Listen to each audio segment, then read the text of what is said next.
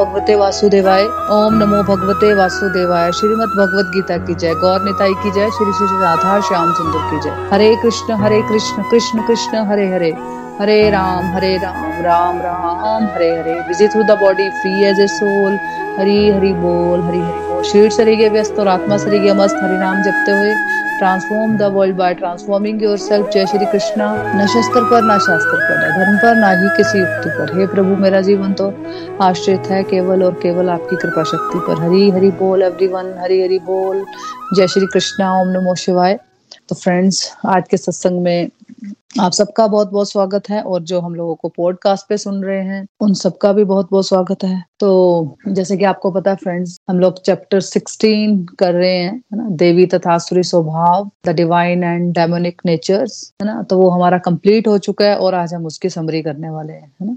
ताकि जिसने बीच में छूट भी गया था तो आप अच्छे से उसको रिवाइज कर सकते हो। तो divine and demonic nature chapter बहुत ही इंपॉर्टेंट है। फिफ्टीन चैप्टर में हमने स्पिरिचुअल वर्ल्ड के बारे में समझा था। हमने समझा कि जिनके पास ज्ञान चक्षु होते हैं, वो स्पिरिचुअल वर्ल्ड को देख पाते हैं, समझ पाते हैं वहाँ जाने की विधि को किस तरह से अशुद्ध वृक्ष को काटना है, उसकी विधि को समझ पाते हैं। और जिनके पास ज्ञान चक्षु नहीं होते, वे इस भौतिक जगत में ही घूमते रहते हैं। तो कौन कौन से लोग हैं जो इस संसार के अंदर ही घूमते रहते हैं और जो स्पिरिचुअल वर्ल्ड में नहीं जा पाते, उनकी क्या क्वालिटीज हैं, क्या गुण है, ताकि हम अपना आत्म विश्लेषण कर सके, है ना?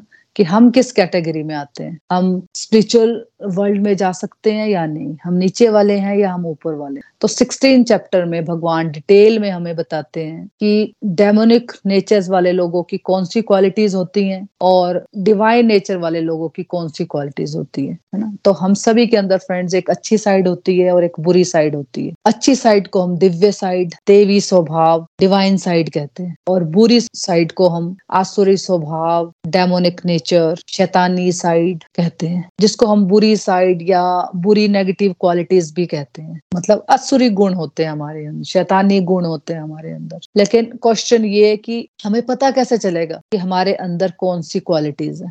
क्योंकि जब एक व्यक्ति ईगो में होता है ना, अहंकार में होता है तो वो क्या सोचता है कि हमारे अंदर तो सारी अच्छी क्वालिटीज हैं।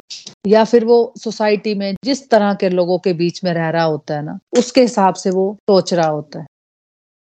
ये अच्छी क्वालिटीज हैं और ये बुरी क्वालिटीज है। तो अब हम भगवत गीता के स्टूडेंट्स हैं तो ये शास्त्र, भगवत गीता एक एब्सोल्यूट स्टैंडर्ड है, अपने अंदर के देवी तथा आसुरी गुणों को देखने का, परखने का। है ना? क्योंकि लोगों की डेफिनेशन बदलती रहती है फ्रेंड चीज़ों को लेकर। इसलिए अगर हम लोगों के हिसाब से अपने आप को बदलने की कोशिश करेंगे, है ना? तो हमें कभी भी पता नहीं चलेगा कि अच्छी क्वालिटीज कौन सी हैं और बुरी क्वालिटीज कौन सी है। हम लोग कंफ्यूज रहेंगे। तो भगवत गीता के इस अध्याय में सिक्सटीन चैप्टर में भगवान श्री कृष्ण ने हमें स्वयं बताया है कि हमारे अंदर कौन सी दिव्य क्वालिटीज हैं, ऐसी क्वालिटीज जिनको हमें पहचान कर बढ़ाना चाहिए और ऐसी कौन सी क्वालिटीज हैं जो आसुरी हैं, बुरी हैं, जिनको हमें पहचान कर प्रभु के साथ जुड़कर घटाना चाहिए। तो जो सेल्फ ग्रोथ है ना, एक इंसान की आत्म रूप में प्रगति, वो होगी कैसे? जब वो प्रभु से जुड़ेगा फ्रेंड्स उसके अंदर की जो दिव्य अच्छी क्वालिटीज है, वो क्वालिटीज उसकी जब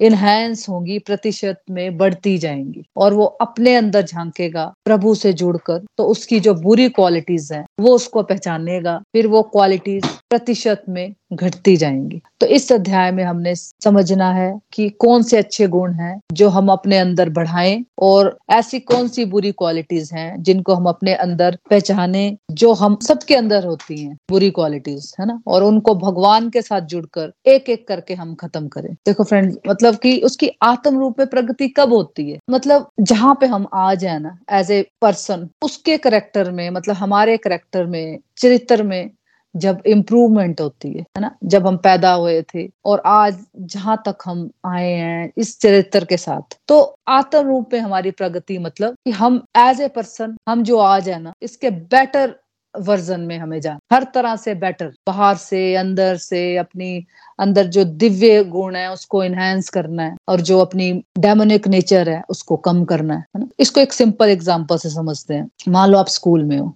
आप एग्ज़ाम देकर किसको इम्प्रेस करना है आपको? बच्चों को या आपको टीचर को इम्प्रेस करना है? मतलब मार्क्स कौन देगा आपको? आपका रिज़ल्ट कौन तैयार करेगा? टीचर ने असेसमेंट करनी है ना तो वैसे ही जो जीवन का हमारा एग्ज़ाम चल रहा है ना, उसके एग्जामिनर तो प्रभु स्वयं है। तो हमें सिर्फ़ भगवान को इम्प्रेस करना है। भगवान के दिखाए गए निर्देशों पर मतलब भगवत गीता के जो सिद्धांत है, उन पे हमें चलना है। हमारा लक्ष्य समाज को इम्प्रेस करना नहीं है। वो हम कर भी नहीं पाएँगे कभी। ना कोई आज तक कर पाया है है ना? हम लोगों को इम्प्रेस करने में लगे होते हैं, लगे होते हैं, लेकिन क्या हम कर पाते हैं? मतलब अपने लव्ड वंस को भी इम्प्रेस नहीं कर पाते हमेशा। कोई ना कोई कमी तो रह ही जाती है। तो सबसे पहले समझते हैं डिवाइन क्वालिटीज दिव्य गुणों को समझते हैं। जैसे बहुत सारे दिव्य गुण है ना? तो उसमें से कुछ समझते हैं, जैसे सत्य बोलना, निर्भयता देखो फ्रेंड निर्भयता का मतलब ये नहीं है कि जैसे हम लोग क्या बोलते हैं, यार, मैं तो बहुत स्ट्रेट फॉरवर्ड हूँ। ये बोल के ना, जो हम बोलते हैं ना, हम बहुत स्ट्रेट फॉरवर्ड है। मैं तो मुँह पे बोल देती हूँ, मेरे मन में कुछ नहीं होता, है ना? तो ऐसा करके हम रूड हो जाते हैं। तो स्ट्रेट फॉरवर्ड के नाम पे हम इंसल्टिंग हो जाते हैं। तो फेयरलेस का मतलब ये नहीं है कि हम इनसेंसिटिव हो जाए। फेयरलेस का, निर्भयता का मतलब है कि हम भयभीत नहीं होते अपने फ्यूचर को लेकर कि मेरा क्या होगा, मेरे बच्चों का क्या होगा, मेरी फैमिली का क्या होगा, है ना? तो कुछ चीज़ें जो हमें लगती है, पता नहीं क्या होगा, क्या नहीं होगा तो जो चीज़ें राइट हैं वो उन चीज़ों को हमें ज़रूर कर लेना चाहिए। इसमें शिल प्रभुपाद जी का एग्ज़ाम्पल हम अपने आप को दे सकते हैं, अपने आप को इंस्पायर कर सकते हैं। कि वो सेवेंटी ईयर्स में भी जब उनके गुरुजी ने उनको कहा, है ना? तो वो कृष्णा कॉन्शियसनेस का प्रचार प्रसार करने के लिए अमेरिका गए थे, है ना? बहुत बार गए वो। तो वो फेयरलेस थे ना? निर्भय थे। जो उनके गुरु जी ने कहा तो उन्होंने कोई क्वेश्चन नहीं किया कि कैसे होगा, कैसे नहीं होगा, है ना? वैसे भी भगवान श्री कृष्ण के जो भक्त होते हैं, वो निर्भय होते हैं, अभय होते हैं। तो अगर हम भगवान श्री कृष्णा के भक्त हैं तो ये गुण हमें होना ही चाहिए फ्रेंड्स सच को सच बोलने की हमें निर्भयता होनी चाहिए। लेकिन उसको बोलना कैसे है? उसके बोलने में भी हमें स्ट्रेट फॉरवर्ड नहीं हो जाना हमें कि भाई जो मुँह है, जो अच्छा है, सत्य है, लेकिन फिर भी उसको बोलने में एक वाणी की तपस्या चाहिए होती है है ना? जो कि हमें सीखनी है, हमें आनी चाहिए, है ना? हमें पता होती है कई चीज़ें सही है सच है लेकिन कई बार हमें वहाँ पे चुप भी रहना पड़ता है ना? शांत रहना पड़ता है। जैसे हमें भगवत गीता का हमें ज्ञान मिल रहा है है ना? चीज़ें समझ आ रही हैं। तो इसका मतलब ये नहीं कि कहीं भी शुरू हो जाओ। उन्हीं लोगों के साथ अपनी बात रखनी है जो सुनना चाहते हैं। जो सुनना नहीं चाहते, उनके बारे में हमें भगवान से प्रार्थना करनी कि प्रभु, इनको भी अपने भक्ति में लगाओ, अपने चरणों में लगाओ। इनको भी ज्ञान दो, इनको भी शुद्धि दो, इनको भी जो हम लोग शांति का आनंद का अनुभव कर रहे हैं। ये लोग भी करें अपने जीवन, जिनको हम अपने दुश्मन मानते हैं या जो हमारे फ्रेंड्स हैं, उन सब के बारे में हमें प्रार्थना करनी चाहिए, है ना? क्योंकि अब हम भगवान के रास्ते में चले हैं तो कोई भी हमारे, ना ज़्यादा कोई दुश्मन है, ना कोई ज़्यादा फ्रेंड है है ना? सब एक जैसे हैं, है ना? तो हमें सबके लिए भगवान के साथ प्रार्थना करनी है। अहिंसा का पालन करना मतलब अपनी तरफ़ से किसी को हर्ट नहीं करना। ये अलग बात है कि अगर कोई आर्मी में होते हैं लोग तो वो अपने धर्म का पालन कर रहे होते हैं जैसे कि महाभारत का युद्ध, देखो, एक धर्म युद्ध था, है ना? भगवान चाहते तो वो कह सकते थे ना कि रहने दो अर्जुन, तुम मत लड़ो जब अर्जुन ने छोड़ दिए अपने हथियार, है ना? लेकिन वो धर्म युद्ध था। भगवान चाहते थे कि वो अपने कर्म को अच्छी तरह से निभाए। धर्म का पालन करे। जो आर्मी में हो या कोई इस तरह का धर्म युद्ध है तो डेफिनेशन बदल जाती है। लेकिन हमें अहिंसा का मतलब हमें ये समझना है, हम लोग ना आर्मी में है, ना हम लोगों ने कोई युद्ध करना है। तो हमें क्या करना है? अहिंसा का मतलब किसी को मेंटली फिजिकली हर्ट नहीं करना है। अपने मन क्रम वचन से किसी को हानि नहीं पहुंचानी है। ना मेंटली ना फिजिकली ना इमोशनली तो नेक्स्ट गुण है सिंप्लिसिटी मतलब सरल जीवन जीना, दिखावे का जीवन नहीं जीना। आजकल सब जगह देखो फ्रेंड्स दिखावा चल रहा है ना? उसने अपने बेटे की शादी एक करोड़ में किया तो मुझे तो ज़्यादा में करनी है ताकि लोगों पर मेरा प्रभाव पड़े, है ना? लेकिन हमारे वैदिक कल्चर की फिलोसफी क्या है? सिंपल लिविंग हाई थिंकिंग है ना फ्रेंड्स मैं पर्सनली भी, मैं आपको बताऊँ ना, मुझे भी शादी पे इतना पैसा खर्च करना बिल्कुल ही वेस्ट वेस्टेज ऑफ़ मनी लगता है। अगर आप उस पैसे को, अगर आप यूटिलाइज ही करना चाहते हो अपने बच्चों की शादी में तो यार अपने बच्चों को कुछ गिफ्ट लेके दे दो कोई बढ़िया सा, है ना?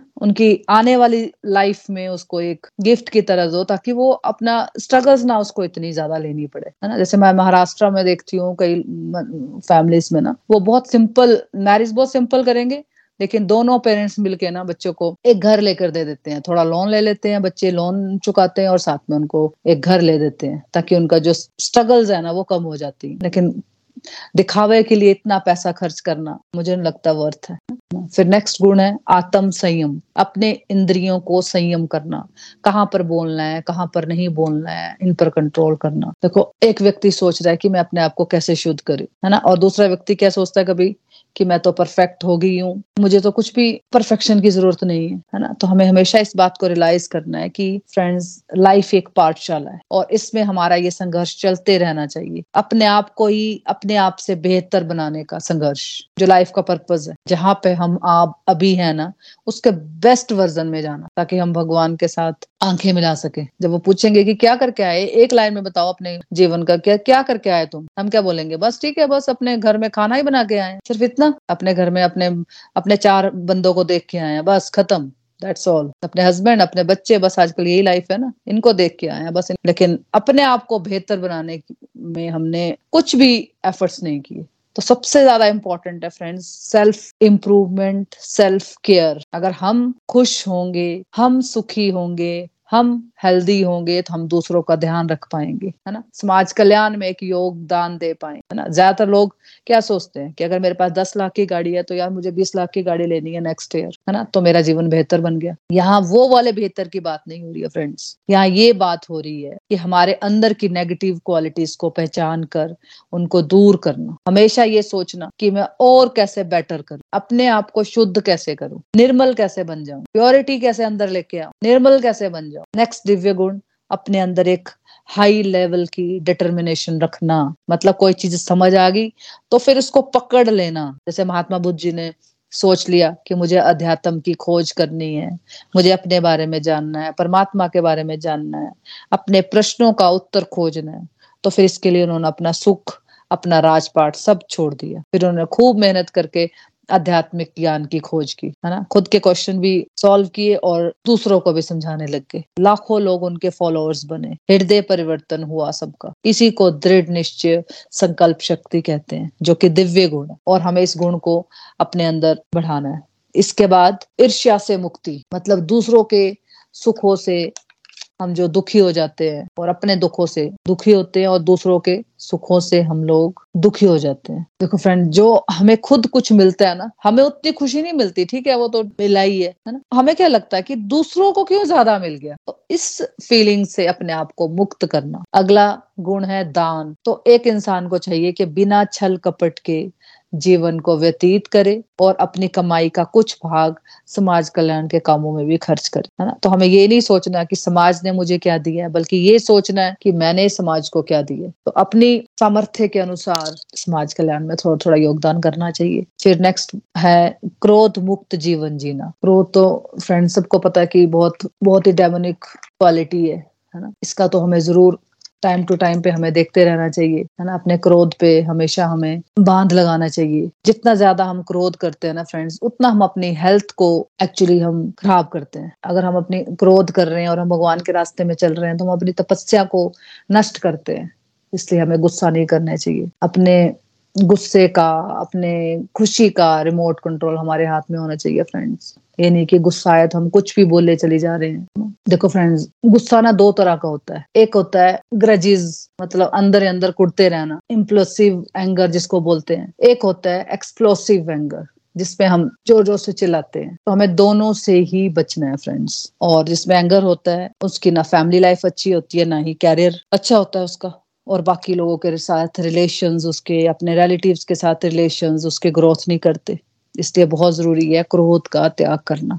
नेक्स्ट देवी गुण है, वेदाध्ययन करना मतलब भगवत गीता, श्रीमद भागवतम, उपनिषदों, अपने वेदों का अध्ययन करना हमें करना चाहिए, ताकि जो प्रभु हमें समझा रहे हैं, उसके अनुसार हम अपना जीवन बिता सके। नेक्स्ट गुण है, छिद्रान्वेषण में अरुचि, समाज का सबसे बड़ा रोग है फॉल्ट फाइंडिंग हर बंदा दूसरे की कमियाँ निकालने में लगा हुआ है। जैसे पार्टी में भी जाओगे ना तो एक ग्रुप दूसरे ग्रुप की निंदा चुगली कर रहा होता है। घरों में भी अगर जॉइंट फैमिलीज़ है आपकी तो एक ग्रुप, दूसरे ग्रुप की निंदा चुगली कर रहा होगा। अगर जॉइंट फैमिली नहीं है तो आप फ़ोन पे घंटों घंटों बिता देते हो, निंदा चुगली करते रहते हो, है ना? आप आप नोट करना, जब भी आप बात कर रहे होंगे ना, दो दो तीन तीन घंटे, आप हमेशा किसी दूसरे आदमी के बारे में ही बात कर रहे होते हो। तो इससे क्या होता है? इससे नेगेटिविटी का फ्रेंड्स चेन रिएक्शन बढ़ता जाता है। हम दूसरों के बारे में बातें करके नेगेटिविटी अपने सराउंडिंग में क्रिएट करते हैं। तो हमें दूसरों में अच्छाई को देखना चाहिए, क्योंकि हर इंसान में बुराई के साथ साथ अच्छाई भी है ना? तो अगर हम अच्छाई देखेंगे तो हम अपने दिव्य गुणों को बढ़ाएँगे। ये कुछ दिव्य गुण इस अध्याय में हमने समझे थे। अब दूसरी साइड चलते हैं कि हमारे अंदर असुरी गुण भी होते हैं तो इनको भी हमें पहचानना है, जो कि ज़्यादातर लोगों में पाई जाती है क्वालिटीज असुरी गुणों की। तो पहला हमने समझा था दम्भ। दम मतलब झूठा अडंबर पाखंड मतलब बाहर से दिखाना कि मैं बहुत धार्मिक हूँ, लेकिन अंदर से मैं फुली मटेरियलिस्टिक हूँ, है ना? मैं डिज़ायर कर रही हूँ कि सब मेरी रिस्पेक्ट करें बट एक्चुअली मैं जानती हूँ कि मैं डिजर्व नहीं करती। मतलब बाहर से अच्छा बनना बट अंदर से अच्छाई कोसो दूर है। तो फ्रेंड्स इसके लिए सबसे बेस्ट ट्रिक है, जब आप अकेले में होते हो ना, तब आपने ऑब्ज़र्व करना है कि मैं अकेले में क्या करती हूँ। सबसे बेस्ट ट्रिक है अपने आप को ऑब्ज़र्व करने का। जब आप अकेले होते हो, घर में कोई नहीं होता है, आपने देखना, आप उस पूरा टाइम में आपकी क्या रूटीन है? आप क्या बाहर से करते हो और क्या अंदर से सोचते हो? तो जब आप अकेले में जो आप कर रहे होते हो ना फ्रेंड्स एक्चुअली आप वो हो, है ना? तो हमें इंट्रोस्पेक्ट करना है। ये नहीं कि भगवत गीता का जो ये सेशन चल रहा है, एक घंटा पढ़ लिया, बहुत मज़ा आ रहा है तो उसके बाद फिर से वही अपना मन घड़ंत अगर जीवन आप एक साल से, दो साल से जी रहे हो तो फ्रेंड्स फिर हमारी प्रोग्रेस नहीं हो सकती। तो हमें समझना कि खाली एक घंटा ही नहीं सुनना इसको पूरा अगर अपने जीवन में उतार लिया ना हमने तो आप उस भगवत गीता को आप जी रहे होंगे फिर। जो आप बातें सुन रहे हो ना वो आप एक्सपीरियंस करके वो बातें आपके अंदर होगी होंगी कि नहीं यार ये तो मैं कर कर रही हूँ रोज मैं इस, इसको जीतती हूँ मैं। तो हमें ऑब्ज़र्व करना है। फिर नेक्स्ट क्वालिटीज दर प्राइड प्राइड पैसे का भी हो सकता है प्राइड नॉलेज का भी हो सकता है है ना? कि मतलब ये सोचते रहना कि मैं मैं बहुत कुछ हूँ कमंड में रहना मतलब ऐसे लोग ड्राई होते हैं, बात भी ढंग से नहीं करते, क्योंकि ऐसे लोगों को प्राइड होता है, अपने पैसे का, अपने ज्ञान का, ऐसे लोग दूसरों की बात भी नहीं सुनते, ऐसे लोगों का प्राइड रूल करता है, उनके हेड को, है ना? ऐसे लोगों को आप कुछ भी नहीं समझा सकते, है ना? बस हम क्या कर सकते हैं, ऐसे लोगों के लिए भगवान से प्रेयर कर सकते हैं, कि भगवान इनको भी अपनी बुद्धि दो, है ना? इनकी भी बुद्धि में आओ और इनको सही दिशा दिखाओ नेक्स्ट है, अभिमान। अभिमान मतलब मेरा मान सम्मान बढ़े। मतलब जो जो मेरे पास है, उसका घमंड। थोड़ा सा ही है। ज़रूरी नहीं है कि मतलब जो जिनका सब कुछ होता है, उनका पास ही प्राइड होता है, अभिमान होता है। कई बार हमने देखा, जिनके पास थोड़ा सा होता है, उनको भी भर भर के घमंड होता है। उनको अपने उस थोड़े से का ही घमंड होता है कि मेरे पास बहुत कुछ है। फिर नेक्स्ट है क्रोध एंगर छोटी छोटी बात पर गुस्सा करना, है ना? और आपको पता है ये जो क्रोध होता है, ये ये हमारा रियली में बहुत बड़ा एनिमी है, हमारे रिलेशनशिप्स के लिए, है ना? ना हमारी घर में रिस्पेक्ट होती है, ना हमारी बाहर रिस्पेक्ट होती है, इस एंगर की वजह से। और एंगर आता है जहाँ पे फ्रस्ट्रेशन हो डिजायर्स के पूरा ना होने पर। हमारी इच्छाओं की जब पूर्ति नहीं होती ना, तब हमें क्रोध आता। है तो फ्रस्ट्रेशन रहती है हमारी डिजायर्स को पूरा ना होने पर। तो हमें देखना है कि क्रोध कब आता है हमें। तो हमें उन चीज़ों पे वर्क करने की ज़रूरत है। क्रोध पे वर्क अपने आप ही हो जाएगा। अपने डिजायर्स पे देखेंगे ना, हमें किस बात पे गुस्सा आता है? ना, हम उसका रूट कोज देखने की कोशिश करेंगे ना तो हमारा क्रोध अपने आप ही कम होने लगता है फिर। नेक्स्ट है कठोरता क्रोलिटी आर्शनेस तो आसुरी प्रवृत्ति वालों की क्वालिटी होती है कठोरता। नॉन वेज खाना आ, किसी के लिए दया नहीं होना तो ये इनका स्वभाव होता है। फिर नेक्स्ट होता है अज्ञान इग्नोरेंस ऐसे लोगों में इग्नोरेंस रहता है ज्ञान की कमी होती है। उनको लगता है कि उनको सब कुछ पता है है ना? उनको लगता है कि मैं तो एम की हुई है मैंने आईआईटी की हुई है। मैं बहुत इंटेलिजेंट हूँ। जो ये क्वालिफिकेशन होती है फ्रेंड्स ये मटेरियलिस्टिक क्वालिफिकेशन है है ना? लेकिन यहाँ पे बात हो रही है आध्यात्मिक ज्ञान की। तो आध्यात्मिक ज्ञान को लेकर इन लोगों में अज्ञान रहता है, क्योंकि अपने शास्त्र नहीं पढ़े होते, है ना? तो ये कुछ डेमोनिक क्वालिटीज होती हैं। अगर इनमें से कुछ क्वालिटीज हमें हैं तो हमें देखना चाहिए कि हमें कौन सी क्वालिटीज हैं तो हमें उस पर वर्क करना चाहिए। तो स्पिरिचुअल ग्रोथ के लिए बहुत ज़रूरी है कि हमें इन क्वालिटी पे वर्क करना चाहिए। फिर नेक्स्ट सेवंथ वर्ष में हमने समझा कि मतलब भगवान आसुरी प्रवृत्ति के लोगों के बारे में और क्या क्या करते हैं वो? भगवान वो बता रहे हैं। भगवान कह रहे हैं कि क्या करना चाहिए, क्या नहीं करना चाहिए? असुरी प्रवृत्ति के लोगों को कुछ पता नहीं होता। सत्संग में आना स्पिरिचुअल लाइफ जीना, उनको लगता है कि उनका भी टाइम नहीं है।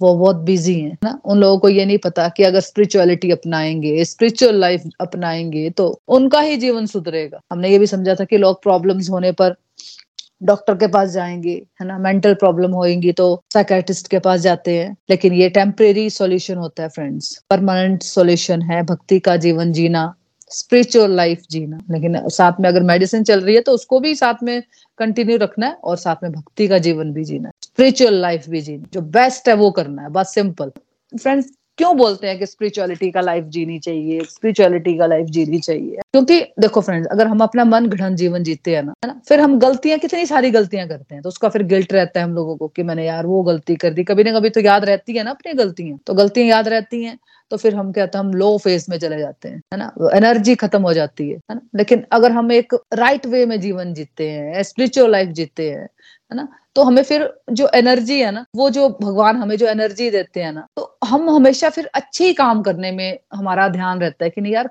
ऐसा क्या काम है जो भगवान को पसंद है? मैं, मेरे को वही करना अपने मन का जो मन ग्रंथ, जो मैं लाइफ जीती रही, मुझे वो नहीं कर मुझे बेस्ट वे में अपने कर्म करने ताकि भगवान मेरे काम से खुश हो जाए। तो फिर क्या होता है? एक स्ट्रेंथ आती है।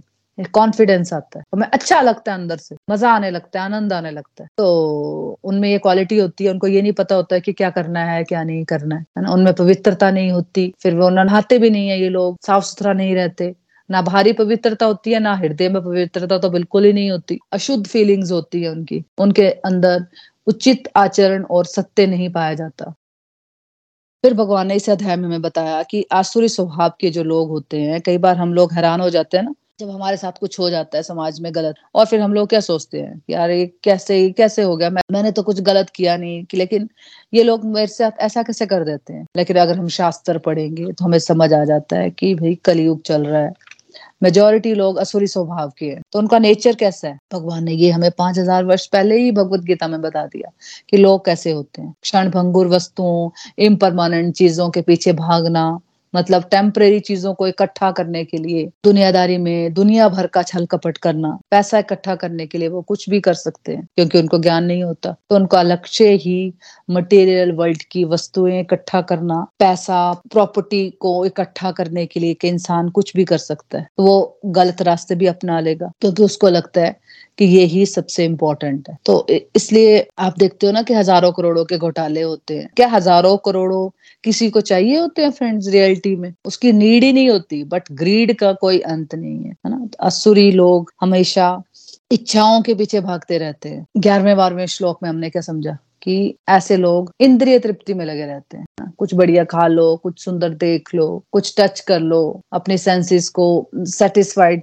करने में ही इन लोगों को मज़ा आता है। गोल होता है उनका अपने सेंसेस को सेटिस्फाइड करना। दुनियादारी में मज़े ढूंढते रहना, ये गोल होता है। ऐसे लोगों को मज़ा आता है उल्टी सीधी हरकतें करने में, मन घड़ंत जीवन जीने में मज़ा आता है इनको। तो इस तरह वो अपना पूरा जीवन जीते हैं। तो इस तरह व्यक्ति लाखों इच्छाओं के ट्रैप में रहता है। काम और क्रोध में लीन रहते हैं, है ना? ऐसे लोग गलत ढंग से धन संग्रह करते हैं। जन्म और मृत्यु के बीच में जो जीवन है ना फ्रेंड्स उस पर हम बहुत कुछ संग्रह करना चाहते हैं। जबकि ना जन्म के टाइम हमारे पास कुछ होता है, खत्म हो जाएगा जीवन। तो जब हम जाएँगे वापस तो तब भी हम कुछ नहीं लेके जा सकते, है ना? तो जन्म और मृत्यु के बीच का जो जीवन है ना, उसमें हम बहुत कुछ करना चाहते हैं, है ना? बहुत कुछ इकट्ठा करना चाहते हैं। वही फ्रेंड्स एल्यूजन है, वही भ्रम है है ना? ताकि हम दिखा सके लोगों को कि मेरे पास बहुत कुछ है। तो इस आसुरी प्रवृत्ति से हमें निकलना चाहिए फ्रेंड्स नहीं तो एक व्यक्ति मनमाने ढंग से धन संग्रह करता रह जाएगा। फिर एटीन वर्ष में हमने समझा कि आसुरी व्यक्ति ईश्वर में या अपने अंदर बैठे परमात्मा में जरा भी श्रद्धा नहीं रखता। केवल इंद्रिय तृप्ति के लिए सारे पाप करता रहता वो ये नहीं जानता कि उसके भीतर एक साक्षी बैठा है, परमात्मा हमारे अंदर बैठकर हमारे सारे कर्मों को देख रहे हैं। जैसा कि उपनिषदों में भी कहा गया है कि एक वृक्ष में दो पक्षी बैठे एक पक्षी कर्म कर रहा है और टहनियों में लगे सुख दुख रूपी फलों को भोग रहा है और दूसरा उसका साक्षी है। लेकिन आसुरी मनुष्य को न तो अपने शास्त्रों को कोई ज्ञान है, ना ही ईश्वर के प्रति कोई विश्वास है। और आसुरी स्वभाव के लोग स्पिरिचुअल लोगों की निंदा करने में भी परहेज नहीं करते। ऐसे लोग शास्त्रों की तथा भगवान से भी ईर्ष्या करने लग जाते हैं। वे ये नहीं जानते कि वर्तमान जीवन, अगले जीवन की तैयारी है। इसे ना जानते हुए वे अपनी प्रति और दूसरों के प्रति भी द्वेष भाव डेवलप कर लेते हैं। वे भगवान की चिंता नहीं करते, क्योंकि उसे ज्ञान नहीं होता। समाज में देखो फ्रेंड्स हमें बहुत सारे ऐसे लोग मिल जाते हैं, जिनकी मटेरियल लाइफ में तो प्रोग्रेस होगी होती है, लेकिन हम्बल ना होने की जगह वो एरोगेंट हो जाते हैं, घमंडी हो जाते हैं, है ना? उनको क्या लगता है कि हम कितना कुछ कंट्रोल कर सकते हैं ना? ये भगवान वगैरह तो बस गरीबों की बातें हैं कि कुछ जो कर नहीं पाए जीवन में, वो भगवान की बातें करते रहते हैं। है ना? मतलब आसुरी लोग है जो, भगवान को भी नहीं छोड़ते निंदा करने। और ना ही भगवान से जुड़े भक्तों को छोड़ते हैं। रावण का एग्ज़ाम्पल ले लो। उसका घमंड कितना बढ़ चुका था। हिरण्य कश्यपु का एग्ज़ाम्पल ले लो। वो अपने बेटे को कहता रहता था कि मेरे नाम के मंदिर होंगे, मैं ही भगवान हूँ। तुम मानो कि मैं भगवान मेरी पूजा होगी। आसुर स्वभाव अगर हमने चेक नहीं किया तो हम धीरे धीरे उस स्टेज पर पहुँच जाते हैं फ्रेंड्स हमें क्या लगता है कि हम कुछ भी कर सकते हैं तो हमें अपने अंदर के आसुरी स्वभाव को फ्रेंड चेक करते रहना चाहिए। फिर ट्वेंटी वन वर्ष में हमें भगवान ने समझाया कि नर्क जाने के तीन द्वार, काम, क्रोध और लोभ। देखो फ्रेंड्स मनुष्य अपने काम को, काम मतलब excessive attachment of desires lust जिसको बोलते हैं। मनुष्य अपने काम को पूरा करना चाहते हैं, चाहे वो वस्तुओं से हो, रिश्तों से हो, चाहे वो पर्टिकुलर किसी विचार से हो, है ना? और जब अपने काम को पूरा नहीं कर पाता तो क्रोध तथा लोभ उत्पन्न होता है ना? बुद्धिमान व्यक्ति को चाहिए कि वो इन तीनों शत्रुओं का परित्याग कर दे, क्योंकि ये आत्मा का पतन इस तरह कर देते हैं कि फिर इस भव बंधन से मुक्ति की कोई संभावना नहीं रह जाती फ्रेंड्स नरक का मतलब सिर्फ़ शरीर छोड़ने के बाद की बात नहीं हो रही है फ्रेंड्स पहले तो आज के जीवन हमारा नरक बन जाएगा. जो व्यक्ति हर समय चिंता में रहता है कि मेरा पैसा, मेरा घर, मेरा बच्चा, मेरी फैमिली उसको कोई खुशी नहीं है आज के जीवन में. हर समय वो मैं मैं करने में उसका ध्यान. फ्रेंड देखो, जब बात होती है ना एक्सेसिव अटैचमेंट की और लव की, मोह और प्यार की, है ना? तो फ्रेंड्स ये दोनों वर्ड्स डिफरेंट है। भगवत गीता में आपको ये नहीं बोला कि डबल इसके मीनिंग नहीं लेने, है ना? क्योंकि कई बार हमें बात पता नहीं चलती तो हम इसका कुछ भी मनगणन मीनिंग ले लेते हैं ना? तो यहाँ पे हमें ये नहीं बोला जा रहा है कि हमें अपनी फैमिली से, अपने बच्चों से प्यार को नहीं करना है है ना? उसको त्याग कर देना। नहीं, यहाँ पे कह कह रहे हैं, मोह का त्याग कर दो। दोनों डिफरेंट वर्ड्स है फ्रेंड्स वर्ड सेम लगते हैं हमें, लेकिन वो बिल्कुल डिफरेंट है। एक्सेसिव अटैचमेंट मोह और प्यार डिफरेंट है ये। एक्सेसिव अटैचमेंट और मोह सेम वर्ड है, और जो प्यार है वो डिफरेंट है।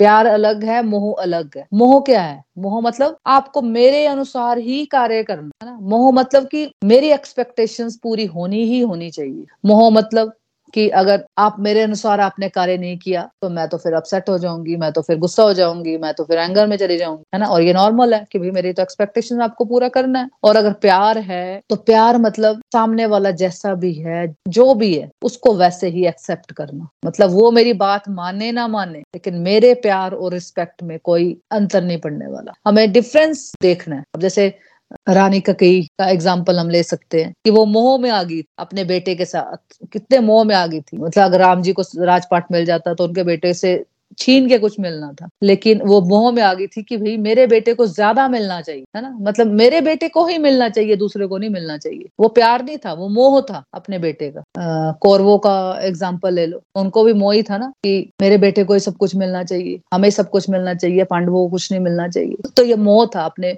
बच्चों को लेकर, जो हम भी मोह करते हैं, जो ये मोह नहीं करना है है ना? फ्रेंड देखो, जब हम आए थे तो कोई बच्चे, कोई फैमिली कोई कुछ नहीं था, है ना? जब जाएँगे तब भी कोई हमारे साथ नहीं जाने वाला। प्यार करना है अपनी रिस्पॉन्स रिस्पॉन्सिबिलिटीज निभानी है, लेकिन मोह से हमें परहेज करना है, मोह से हमें दूर रहना है ना? एक माइनर सी एक लाइन है फ्रेंड्स मोह और प्यार में, उसको हमें समझना है। तो अगर कोई लस्ट एंगर ग्रीड के साथ जीवन जीता है तो वो हर समय गलत काम करेगा। लोग करप्ट हो जाते हैं इलीगल काम क्यों करते हैं? क्योंकि उनका लालच ही खत्म नहीं होता। उनके जीवन यहीं पे नर्क बन जाता है। उनको कहीं और नर्क बनाने की ज़रूरत नहीं पड़ती, यहीं पे नर्क हो जाता है। फ्रेंड सब कुछ यही है। हम ही बनाते हैं। स्वर्ग भी अपने जीवन को हम बनाते हैं और नर्क भी हम अपने जीवन को हम ही बनाते हैं। इसलिए फिर एक इंसान मन घड़न तरीके से अपनी इच्छाओं को पूरा करने के लिए, चाहे वो गलत ही काम क्यों ना करना पड़े उसके लिए, वो करना शुरू कर देता है। फिर उसको दंड भोगने पड़ते हैं। इसलिए हमें बचकर चलना चाहिए फ्रेंड्स क्योंकि हम क्या सोचते हैं? हमें कौन देख रहा है? ना? क्योंकि देखो, आपने देखा है करप्शन होती है। लेकिन लोग ये सोचते भी नहीं कि भगवान के सीसीटीवी कैमरास तो हमें हमेशा वॉच कर रहे हैं। वो सोचते नहीं कि मुझे कोई देख रहा है। वो सोचते नहीं कि मैं भी कुछ गलत कर, कर रही हूँ या कर रहा हूँ। और अगर हम समझ जाएँ कि भगवान के सीसीटीवी कैमराज हर जगह है और मैं गलत काम करूँगी तो फिर मुझे उसका दंड भी लेना पड़ेगा। इस जीवन में भी लेना पड़ेगा और जीवन के बाद भी अगर कोई जीवन है अगर तो वहाँ भी लेना पड़ेगा। तो फिर भगवान हमें बता रहे हैं कि काम क्रोध लोभ से हमें मुक्त होना है। तो जो व्यक्ति जितना इन तीनों से मुक्त होगा, उतना ही उसका जीवन शुद्ध होता जाएगा। तो भगवान क्या कह रहे हैं कि भगवान कह रहे हैं कि तुम्हारी लाइफ का रियल पर्पस इस बात को समझना है कि हम एक आत्मा है और मेरा सनातन रिलेशनशिप परमात्मा के साथ है। और फाइनली मुझे गोलक धाम जाना है। टेम्परेरी एग्जिस्टेंस को संवारना मेरे जीवन का लक्ष्य नहीं हो सकता खाली। ये तो खत्म हो जाएगा। हम खाली हाथ आए थे और खाली हाथ चले जाएँगे। अगर हमें भगवान के पास जाना है तो हमारे पास भगवान के साथ जुड़ी हुई बातों को समझने के लिए समय चाहिए ना। अगर हमने अपनी लाइफ का में ये पर्पज ही नहीं बनाया या लिमिट ही नहीं बनाई अगर हमने, कि 25 साल की उम्र में भी हमें लगता था कि हमें पैसे कमाने हैं यही पर्पज रहा हमारी लाइफ में। और हमें चालीस साल में भी यही लगता रहा, है ना? साठ, सत्तर में भी ये लगता रहेगा। तो फिर पैसा कमाते कमाते जब अंत समय आ गया, है ना? पैसा कमाना तो फ्रेंड्स ड्यूटी है, लेकिन पूरा जीवन इसी में लगा देना, ये गलत है है ना? तो जब हम काम, क्रोध, लोभ से ऊपर उठते हैं, फिर हम ऐसी एक्टिविटीज़ में ध्यान देते हैं जिसमें हमारा प्रभु के साथ कनेक्शन स्ट्रांग होता है। ना? हम ध्यान देने लग जाते हैं कि एक्चुअली हमें करना क्या चाहिए? यार, मेरे लाइफ का मेन पर्पस क्या है? क्या यही पर्पस है? खाना, पीना, सोना और एक दिन चले जाना, है ना? तो ये सब बातें हमारे दिमाग में आने लग जाती हैं।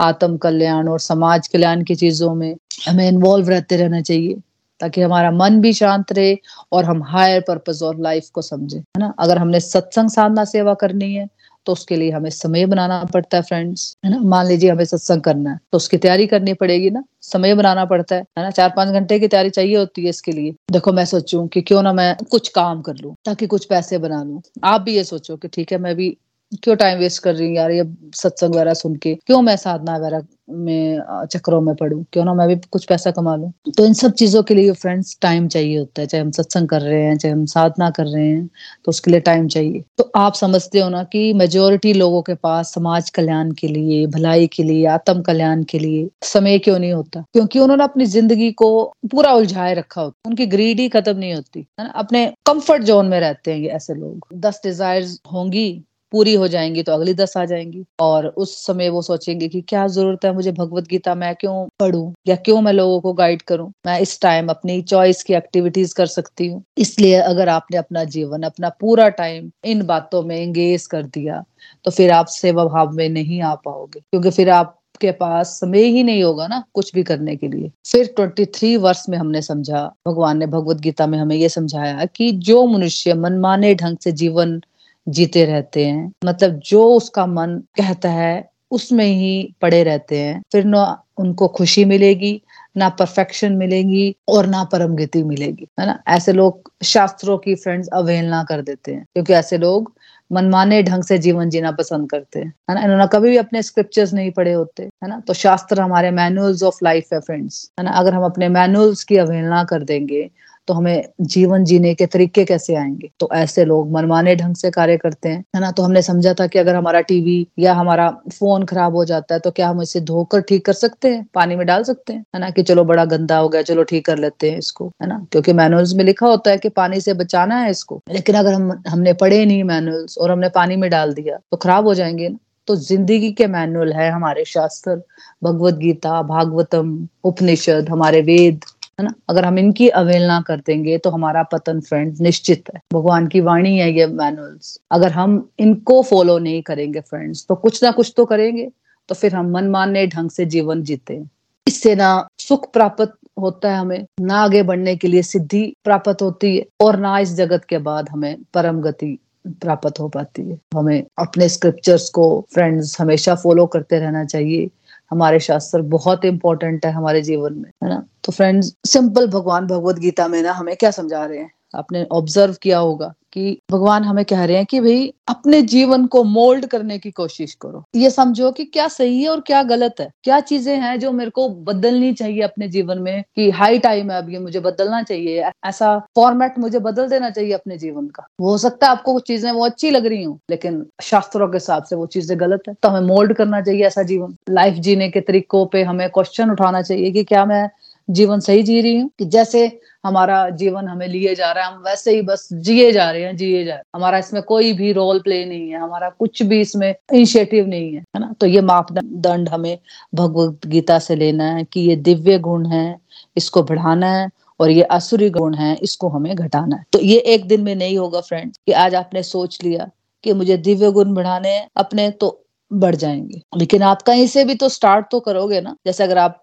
स्कूल में, जब हम शुरू होते हैं स्कूल में, और हम एक एम बना लेते हैं कि मुझे इंजीनियरिंग करनी है या मुझे डॉक्टर बनना है तो क्या हम उस वक्त ही बन जाते हैं डॉक्टर या इंजीनियर बट स्टेप्स तो हमें लेने पड़ते हैं ना धीरे धीरे है ना? टेंथ को अच्छे से करेंगे, फिर हम टेंथ के बाद कोचिंग लेंगे एक्स्ट्रा स्टडीज़ करेंगे ट्यूशन लगाएँगे तो स्टेप्स लेंगे ना उसके लिए। डायरेक्शन तो हमें पता होनी चाहिए ना कि मैं जो डायरेक्शन ले रही हूँ वो सही है या नहीं है। तो इस अध्याय से हमें हमारे अंदर झांकना है कि ये मेरे दिव्य गुण है ये मेरे अंदर की कमी है। देखिए, अगर हम अपने अंदर झांकना शुरू कर देते हैं ना तो यही हमारी प्रगति का सबसे बढ़िया स्टेप हो जाएगा। पहले तो डायग्नोज होना चाहिए कि किस चीज़ को बढ़ाना है और किस चीज़ को घटाना है। और फिर लास्ट वर्ष में भगवान हमें कहते हैं कि नियम बताए गए हैं शास्त्र में, जैसे कि सत्संग कीजिए, साधना कीजिए सेवा कीजिए, सदाचार का पालन कीजिए। अपने शास्त्रों का, जैसे भगवत गीता, श्रीमद भागवतम, अपने उपनिषदों का, अपने वेदों का हमें अध्ययन करना चाहिए, है ना?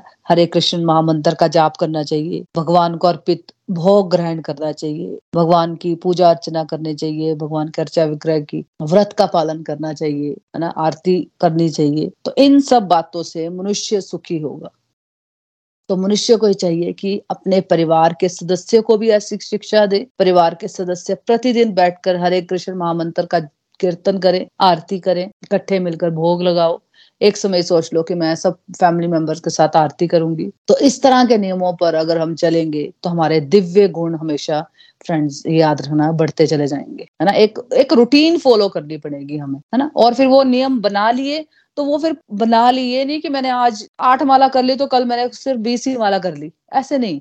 अगर आप आज आपने आठ की है तो कल भी आठ ही करो, है ना? ताकि आप इस पे कंसिस्टेंसी से चल पाओ। अगर मैं आज भोग लगा रही हूँ तो मुझे रोज भोग लगाना है, चाहे आप एक बार से भोग स्टार्ट करो। फिर आप धीरे धीरे भाई भोग लगाना तो मैं बता रही हूँ फ्रेंड मुझे बहुत डिफ़िकल्ट लगता था, है ना? मेरे को लगता था मैं लड्डू गोपाल को तो मैं कभी ला ही नहीं सकती, क्योंकि लाना आसान है, लेकिन उनकी सेवा करना बहुत मुश्किल लगती थी मेरे को। मेरे को लगता था, मैं उनको, मैं तो लहसुन प्याज खाती हूँ, मैं कैसे उनको भोग लगा सकती हूँ? लेकिन आज ऐसा कुछ नहीं है फ्रेंड्स मैंने अब दाल वगैरह में प्याज, लहसुन डालना तो बिल्कुल टोटली बंद कर दिया हुआ है, क्योंकि वाकई सच में वो खाली टमाटर और अदरक डाल के बहुत ही अच्छी दाल बन जाती है। ज़्यादा अच्छी बनने लगी दाल। और वो जो सब्ज़ी वगैरह में हम जो प्याज वगैरह यूज़ करते हैं तो उस दिन मैं भगवान को सिंपल परौंठी छोटी सी बना देती हूँ। और पनीर वगैरह हुआ तो पनीर की छोटी सी परांठी बना दी है ना या सूजी बना दी। कुछ भी यार भगवान को प्रसन्न करना तो बहुत ही आसान है। छोटी सी चपाती गुड़ घी के साथ दे दो आप। चपाती तो हम खाते हैं ना डेली। चावल हम खाते हैं तो चावल में थोड़ी चीनी डाल दो या नमक डाल दो। अगर दाल में आप तड़का लगाते भी हो तो, तो ईजी होता है लेकिन अपने मन से सोचते रहते हैं कि नहीं नहीं मैं कर नहीं पाऊँगी मैं कर नहीं पाऊँगी है ना। तो नियम बनाना है कि अगर करना है तो फिर वो करना ही करना है। वो लाइफ का पार्ट होना चाहिए। तो इससे हमारे असुरी गुण घटना शुरू हो जाते हैं फ्रेंड जब हम भगवान की तरफ़ चलते हैं ना तो भगवान हमें बताते हैं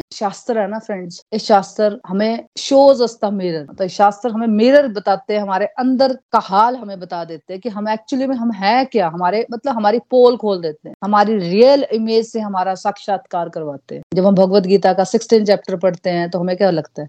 ये सारी क्वालिटीज तो मेरे अंदर है। कौन सी ऐसी क्वालिटी है? चाहे परसेंटेज में कुछ क्वालिटीज चाहे कम होंगी। लेकिन होती तो सारी हैं, सबका अपना अपना है ना? तो हमें पता चलता है। हम जब भगवान के रास्ते में चलते हैं ना तो हम सबसे पहले, इसीलिए फिर हमें अपने आप पे वर्क होता है।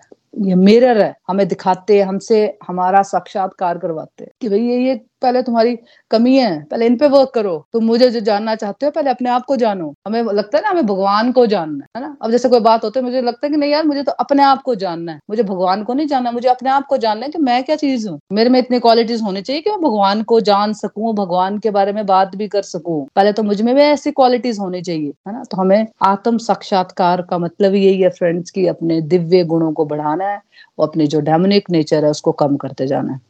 तो ओवरऑल ट्रू सेंस में किसी की प्रगति तब होती है जब कोई परमात्मा की तरफ़ बढ़ता है है ना? प्रगति इस बात में नहीं है कि आपकी गाड़ी अब दस लाख की थी तो आपकी बीस लाख की गाड़ी होगी है। इसको माया कहते हैं फ्रेंड्स प्रगति है कि अगर आप पिछले जन्म में, अध्यात्म में आपकी क्लास सिक्स क्लास में थे, तब आप सेवंथ में एट्थ में पहुँचे या नहीं। मतलब परम मुक्ति भगवान के धाम पहुँचना मान लो पीएचडी का लेवल है। और मैं पिछले जन्म में, अगर मैं क्लास सिक्स में थी तो क्या मैं इस जन्म में सिक्स क्लास से सेवंथ में एट्थ में पहुँची या नहीं? और वो होगा कैसे?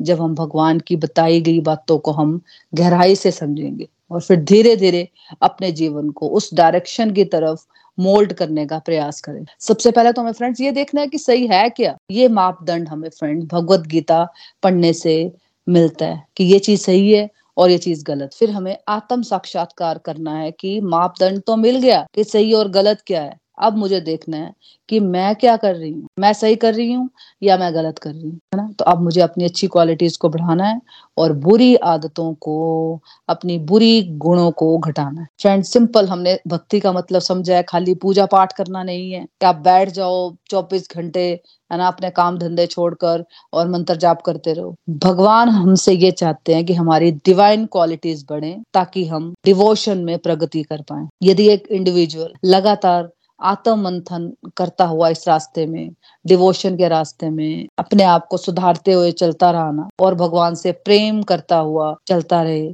तो भगवान की कृपा से उसकी सफलता फ्रेंड्स निश्चित है हंड्रेड परसेंट है कि जब वो सेल्फ इम्प्रूवमेंट करता हुआ इस रास्ते में स्पिरिचुअलिटी के रास्ते में बढ़ता रहे, है ना? भगवान से प्रेम अगर उसका बढ़ता रह रहा है तो उसकी सफलता हंड्रेड परसेंट निश्चित है। तो भक्ति में बद्ध जीव की मुक्ति निश्चित है फ्रेंड्स इस अध्याय से हमने ये भी समझा कि ड्यूटी क्या होती है और ड्यूटी क्या नहीं होती है ना? ज़्यादातर लोगों को क्या लगता है कि जो मेरे मन में आ रहा है, उसको करना ही मेरी ड्यूटी है। तो कौन ड्यूटी बताएगा हमें? जब हम भगवत गीता पढ़ेंगे, ये अध्याय समझेंगे तो हमें भगवान बता रहे हैं कि ये ड्यूटी है और ये मेरी ड्यूटी नहीं होगी। फ्रेंड्स भगवत गीता समझना हर एक एज ग्रुप के लिए बहुत ज़रूरी है, ताकि हम अपनी लाइफ में अच्छी चॉइसेस ले सके। अगर हम अर्ली एज में अगर हमने भगवत गीता पढ़ी होती तो हम लाइफ में अच्छी चॉइस ले पाते ना, ताकि हम सही दिशा पकड़े और खुश रहें और सब जगह खुशियाँ बांटे, ताकि हम आज की अपनी ड्यूटीज़ को भी अच्छी तरह से, सेवा भाव से करें और साथ साथ में हम अपने परम गंतव्य को भी हम प्राप्त कर सकते हैं। तो भगवत गीता फ्रेंड्स एक रिलीजियस बुक ही नहीं है है ना? भगवत गीता हमें जीवन जीना सिखा रही है है ना? मतलब आर्ट ऑफ़ लिविंग है भगवत गीता और आर्ट ऑफ़ लिविंग अगर हम सीख लेते हैं तो हम अपने लाइफ को सेलिब्रेशन की तरह जी सकते हैं सेलिब्रेट कर सकते हैं हम अपने लाइफ को। अगर हमें आर्ट ऑफ़ लिविंग आ जाएँगे, अगर हम अपने लाइफ जीने के मैनुअल्स को हम समझेंगे ना फ्रेंड्स है ना? तो हम अपनी लाइफ को सेलिब्रेट कर पाते हैं। स्ट्रेस वाले लाइफ से हम हैप्पी लाइफस्टाइल में एंटर करते हैं। खुद भी पॉजिटिव रहते हैं, अपने आसपास के लोगों में भी पॉजिटिविटी बांटते हैं। मेंटली इमोशनली फिजिकली हम पॉजिटिव रहते हैं। चाहे हम फिजिकली जितना भी अंदर प्रॉब्लम हो हमारे, है ना? लेकिन हम मेंटली इमोशनली हम हमेशा पॉजिटिव रहते हैं, है ना? देखो, महाभारत के युद्ध में अर्जुन कंफ्यूज था और श्री कृष्ण भगवान अर्जुन के गुरु बने और प्रभु ने अर्जुन को गाइडेंस दी। कि क्या करना सही है और क्या करना, तुम क्या कर रहे हो जो गलत है। मतलब उसको क्या करना चाहिए भगवान ने उसको गाइड किया। तो अर्जुन की तरह ही फ्रेंड्स हम लोग कंफ्यूज हैं। हमें समझ नहीं आता, कई बार लाइफ के ऐसे सरकमस्टांसेस हो जाते हैं कि हमें नहीं समझ आता, हमें क्या करना चाहिए। तो जब हम अपनी ज़िंदगी की मुश्किलों में घिरे होते हैं ना, जब हमें चारों तरफ़ परेशानियाँ ही परेशानियाँ लगती है तो एक्चुअली यहाँ से भगवत गीता स्टार्ट होती है। भगवत गीता होती स्टार्ट कंफ्यूजन से जब तक आप अर्जुन की तरह आप आपको इतने ज़्यादा कंफ्यूज नहीं होंगे ना मतलब लाइफ से इतने ज़्यादा डिप्रेस जब हो जाओगे ना एक्चुअली तब भगवत गीता आपको समझ आती है। तब हमें एक्चुअली भगवत गीता हम जीने लगते हैं। जब हम अर्जुन की सिचुएशन में जब तक नहीं आएँगे, तब तक भगवत गीता हमें समझ नहीं आती। तो सही से अगर हम प्रभु पर निष्ठा रखकर समर्पण भाव से प्रभु को अपना गुरु बना ले तो हंड्रेड परसेंट है कि प्रभु भी अर्जुन की तरह हमें भी गाइड करते हैं। प्रभु तो हमेशा हमें गाइड करते हैं फ्रेंड लेकिन हमें हमेशा याद रखना है कि क्या हम अर्जुन की तरह, क्या हम अर्जुन की तरह ही एक अच्छे डिवोटी हैं। तो ये क्वेश्चन हमें हमेशा अपने से करना है। अगर नहीं है तो हमें बनने की कोशिश करनी है, ठीक है? श्रीमद भगवत गीता की जय। Hare Krishna Hare Krishna Krishna Krishna, Hare Hare. Hare Ram Hare Ram Ram Ram, Hare Hare. Busy through the body free as a soul Hari, Hari बोल, हरी, हरि बोल। Transform the world by transforming yourself जय श्री कृष्णा, हरी, हरि बोल। तो friends अब reviews की तरफ़ चलते हैं कि आज के सत्संग से आपने क्या सीखा? या आपका कोई एक्सपीरियंसेस है तो आप शेयर कर सकते हो, हरी, हरि बोल। हरी हरी बोल एवरीवन हाँ जी, मनोज, आज का सत्संग सच में बड़ा ही डिवाइन रहा और आपने बड़े डिटेल में, बड़े अच्छे से हमें फिर से इस चैप्टर की समरी करवाई, सारे वर्सेस भी रिपीट करा दिए। तो इस चैप्टर में मोना जी, हमारी यही लर्निंग्स बनी है कि हम सब जीवात्मा में मतलब पॉजिटिव और नेगेटिव दोनों ही गुण हैं। यानी हमारे अंदर राम भी है, रावण भी है, अर्थात दैवी गुण भी है और आसुरी गुण गुण भी हैं। तो सच में फ्रेंड्स भगवत गीता पढ़ने से पहले हम सब मतलब हम लोग अपनी बात करें तो हम अपनी इच्छा अनुसार ही, मन के अनुसार ही अपना जो है जीवन जी रहे थे कि सही गाइडेंस नहीं थी कि हमारे लिए क्या सही है। तो इसके लिए हम प्रभु श्री हरि के तहे दिल से शुक्रगुजार हैं कि उन्हें हमें उनकी ये वाणी सुनने का मौका मिला और मोना जी का ये सत्संग मिला। तो हमने इस बात को समझा कि हमें जो है अपने जीवन में एक राइट चॉइस लेनी है और अपने जीवन को सही दिशा की ओर ले जाना है। क्योंकि जब तक हम अपने मेन अपना काम, क्रोध, मोह से ऊपर नहीं उठेंगे, तब तक हम जो है अपने मतलब दैवी गुणों की ओर नहीं बढ़ सकेंगे। क्योंकि ये जो हैं, ये जो आसुरी शक्तियाँ हैं अगर हम इनके अधीन ही नाचते रहेंगे तो इससे क्या होगा? हमारी आत्मा का पतन होगा और हम अपनी लाइफ में भी काम, क्रोध, मोह के अधीन होकर जो भी डिसीज़न लेंगे, जैसे कि मोना जी ने बड़े अच्छे एग्ज़ाम्पल दिए कि जो एक्सेसिव अटैचमेंट के कारण भी हम अपनी लाइफ में कई बार बहुत मतलब सही डिसीज़न नहीं ले पाते। इसका कारण यही होता है कि हमारी किसी के साथ बहुत अधिक अटैचमेंट होती है। हम और उसी के अधीन जो है, अपने जो है डिसीज़न लेना, जो भी डिसीज़न लेते हैं, उन्हें हम सही मानते हैं। तो हमें ये जो आसुरी गुण है, काम, क्रोध, मोह, इनसे ऊपर उठना है। हमें सबसे मेन बात हमने ये सीखी कि हमें प्योरिटी अपने अंदर प्योरिटी लानी है। अपनी आत्मा को शुद्ध करना है। क्योंकि भगवत गीता में हमने बार बार यही समझा कि प्रभु श्री हरि को अपने वही भक्त प्रिय है जो कि शुद्ध हैं, जो कि प्योर भाव से अपनी सारी ड्यूटीज़ करते हैं, प्रभु की शुद्ध भाव से सेवा करते हैं। यानी कि हमारी अगर हम जो भी कर्म करते हैं, इसमें हमारी अपनी पर्सनल कोई भी अटैचमेंट नहीं है। हमारा, अगर हम सेवा भी कर रहे हैं तो हमारा भाव केवल प्रभु को खुश करना है। और अगर हम अपनी जो भी ड्यूटीज़ कर रहे हैं, उसमें भी हमारा भाव शुद्ध है। और हमारा जो मेन मोटिव है, वो प्रभु को खुश करना ही है।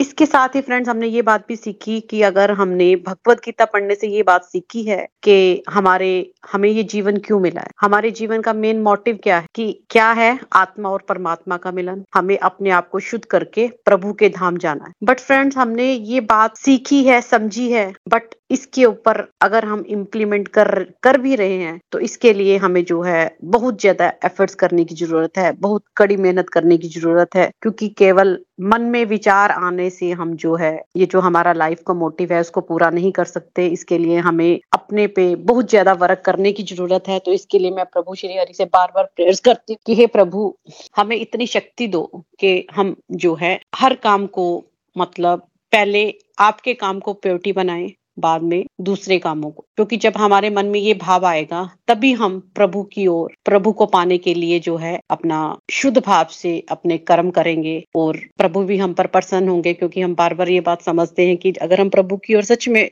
फ्रेंड्स में हमने ये बात अनुभव की, की की है कि अगर हम एक कदम भी प्रभु की ओर बढ़ाते हैं तो प्रभु हैं ही इतने करना करना निधान की वो हमारी तरफ़ दस कदम बढ़ाते हैं। तो इन शॉर्ट मोना जी बस हमारा हमने यही सीखा इस चैप्टर से कि हमें अपने जो है सारे आसुरी गुणों पर विजय पानी है। इसके लिए हमें प्रभु से बार बार प्रार्थना करनी है, क्योंकि ये जो सारा संसार है, ये वासुदेव कुटुंबकम है।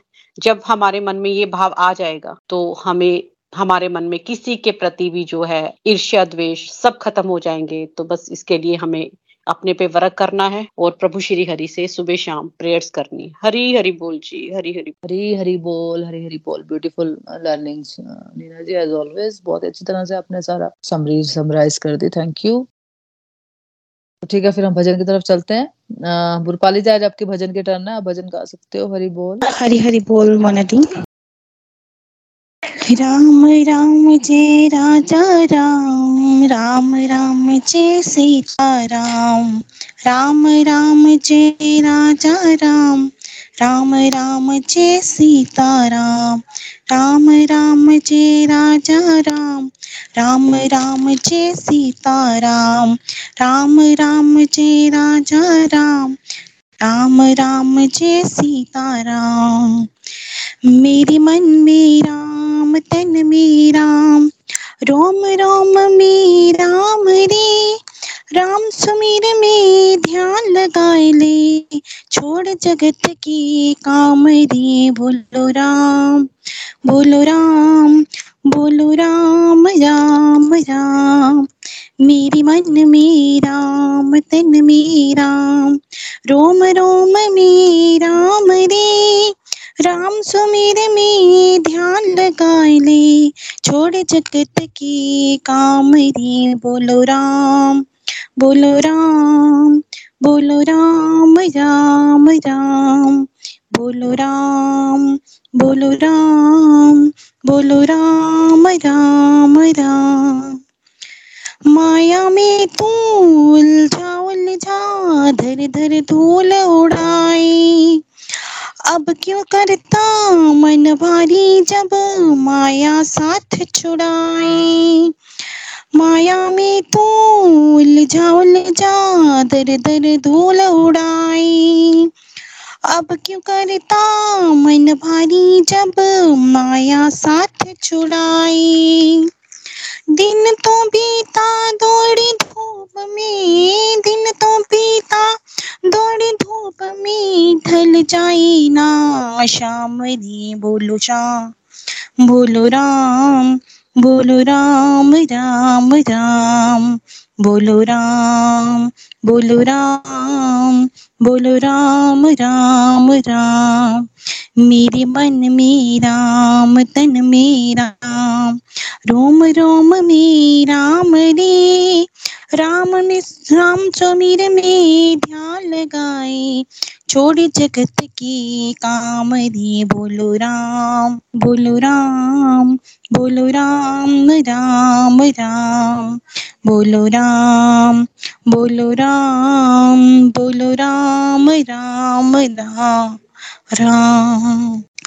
बचपन बीता खेल खेल में भरी जवानी सोया। देख बुढ़ापा, अब क्या सोची, क्या पाया, क्या खोया। बचपन बीता, खेल खेल में भरी जवानी सोया। देख बुढ़ापा अब क्या सोची, क्या पाया, क्या खोया। देर नहीं है, अब भी बंदे, देर नहीं है, अब भी बंदे।